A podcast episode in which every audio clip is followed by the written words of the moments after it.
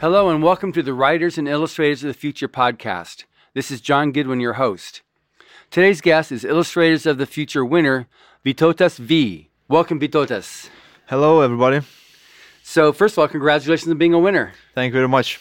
So, now I know you live in France, but you're from, I am from originally. I am from Lithuania. And then you went to England, then you went to France, and Yeah, in, in Lithuania, I finished a university and I didn't like it. Then I went to England to finish another university.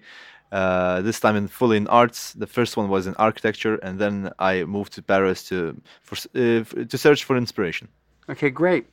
So, how did you find out about the contest? I found out about the contest from the first Lithuanian winner. Uh, not directly, kind of directly. He posted on Facebook, and I saw it, and I just asked him, "What is this all about?" He told me, and I decided to enter. Who was that? It was Jonas Pokas. Wow, that's great. That's the value of paying it forward and just what you're going to be able to do for future, you know, artists Yeah, absolutely. in Europe that you're going to be able to influence too. Yeah. That's great. So, um, have you always wanted to be an artist? Yes, uh, probably never. Th- only maybe six or seven years ago, thought about it to do it professionally, but I always drew since very since early childhood. That's great. So, what type of, of drawing do you do? What type of art do you do? I create uh, mostly line art, like you could think, say comic work. Uh, I like portraits, graphical artworks, um, stylizations. Uh, but I also do some uh, digital covers, posters, advertising work, concept art. I basically have a wide range of uh, uh, styles, and uh, yeah, I can do many things, many, many different things. So, you mostly computer generated, or do you do a lot of pencil and art and acrylics and oil? And Right. Uh, I prefer the most the, the most fun I have is with ink, pen and ink, and marker, perhaps uh, uh, uh, brushes, uh, traditional media, uh, and that is for drawing. I mostly do drawing with that. Sometimes I use gouache for painting and uh, acrylics as well, and pencils. Uh, but if I do covers or posters, I prefer digital because it gi- gives me the look that I would need to would need oil oils uh, to achieve, and I do not work with oils. I get it. So, um, any particular influencers, people that have influenced you along the way? Artists that influenced me were a lot of them are classical painters from 1800s, 1900s. People like uh, Turner, like Caravaggio, uh, Rembrandt, uh, Velázquez, but also from modern times like Picasso. Uh, they, and I'm talking inspirations as in I, I love their work and they maybe they not directly inspire me, but they inspire me to try out new things. Uh, if direct inspirations or from people I learned, would be perhaps these days uh, people I find online. Uh, and I can buy their tutorial, and uh, if I need something to learn a skill, I just get that and I, I, I learn that way. So they, they they become inspirations just because of that. I want to learn from them. Okay, that makes sense. Any sidetracks? Anything you were like you're going one direction, all of a sudden something took you off to a different direction? sidetracks in my career, I could consider uh, going to architecture university. I didn't know what I wanted to do in the art world, or that I wanted to do anything with the art world. Thus, I went to architecture, and um, I didn't like it. Afterwards, I went to do some office jobs just to find what I really want to do, and I just found myself drawing even at, at those office jobs. Thus, I just realized, okay, I have to just f- go full on into this, and I, thus I applied for another university in, in in in Coventry, UK, and um, yeah, I, I decided to fully go on to the art career. So that was the most major, I guess, sound uh, sidetrack because it was four years of s- sidetracking. All right. So um, now we just had the uh, awards event, and this, and you've been here for you know several days with the workshop. What are some of the highlights you've had, and, and talking about last night as well?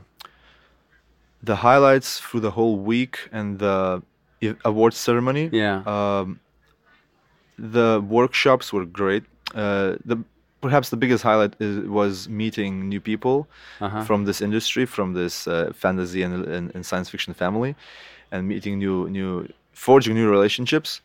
Uh, meeting art directors, meeting the judges, talking to them, uh, getting to know them. Basically, yes, relationships. Uh, listening to the talks, getting some useful nuggets of information, and from the award ceremony, it was a nice, very nice show. Great catering, very beautiful uh, uh, place. Uh, Yeah. For lack of a better word, uh, but yes, place, a very beautiful place, um, and uh, very streamlined, very nice event. Uh, direct, focused, I would say. So that was great to watch. Very fun. It, time flew by. Yeah, definitely. So um, now you're from Europe. So anything that you would like to say or that you could say to aspiring artists in Europe that would encourage them to enter this contest and why they should? I am from Europe, and um, I would encourage every artist, not only from Europe but from the whole world, to apply for this. Uh, to be a writer of the future or an illustrator of the future, apply, send in your work because it's a great opportunity to get uh, some exposure for your work, your your brand.